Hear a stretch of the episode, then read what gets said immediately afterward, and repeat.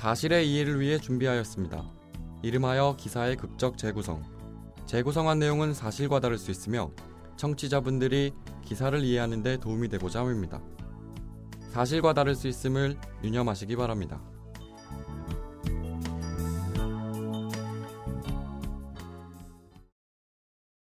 거, 거, 불이 났어. 네, 어디시죠? 불이 어떻게 났나요? 불이 났지. 저기 불이 나서 연기가 난다니까. 네네, 어르신. 어느 정도의 불이죠? 어르신이 끄실 수 있는 정도예요? 위험할 것 같으면 멀리서 계세요. 저희가 곧 갈게요. 아이고, 이번엔 도둑이 들었어. 뭐라고요? 어르신, 다시 한 번만 말씀해 주세요. 상황이 어떻습니까? 괜찮으세요? 피하신 상황인가요? 위험하지. 근데 자네도 힘들잖아. 밥은 먹고 일하지? 네네, 어르신, 저흰 괜찮고요. 어르신 안전한 상황인가요? 거기로 곧 사람 보낼게요.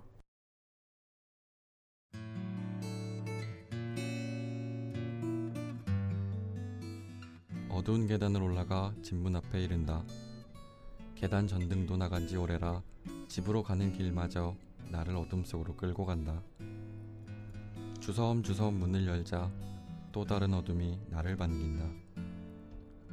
손을 헛디지면서 꾸역꾸역 불을 켠다. 조용하다. 냉장고 돌아가는 소리만이 내가 집에 왔음을 알려준다. 크지 않은 집이 황량하게 느껴진다. 외투를 대충 벗어놓고 리모컨을 찾는다. 살인사건이 일어났어요. 화재가 발생했어요. 아파트 경비원이 자살을 했어요.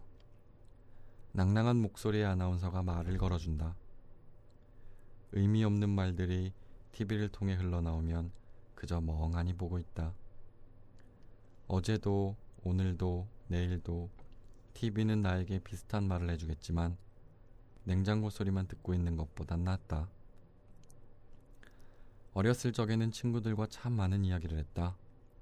시덥잖은 일에도 서로에게 관심이 많았다. 나이가 들면서 시덥잖은 일은 이야기거리가 되지 않았다. 내 얼굴이 어떻고 표정이 어떤지, 어깨가 왜 축 처져 있는지 묻지 않았다.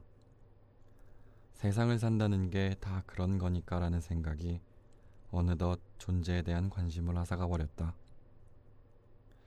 묻지 않고 술 한 잔 기울이며 때론 저급한 농담이나 던지며 웃는 것이 서로에 대한 위로가 되어 버렸다. 누가 어디로 이사했다더라. 누구 자식이 대학에 들어갔다더라. 다음 달 누가 해외여행을 간다더라.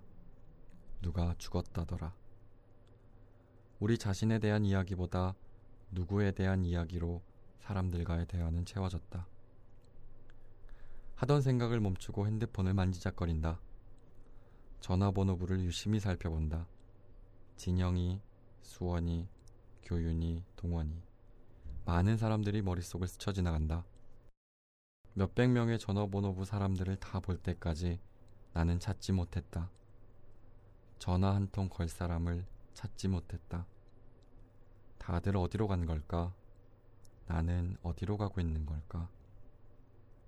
황량한 사막 같은 내 집이 나를 포위해 온다.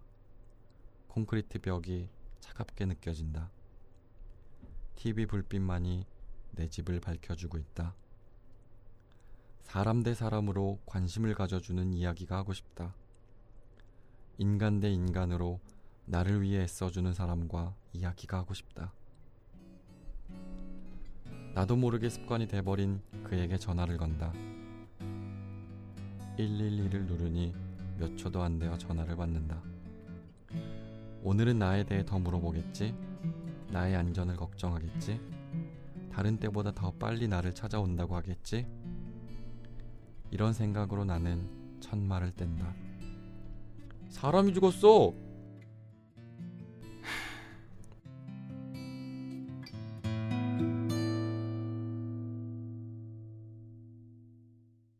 (4개월간) (120번이) 넘게 (112) 에 거짓 신고를 한 (50대) 남성이 경찰에 붙잡혔습니다.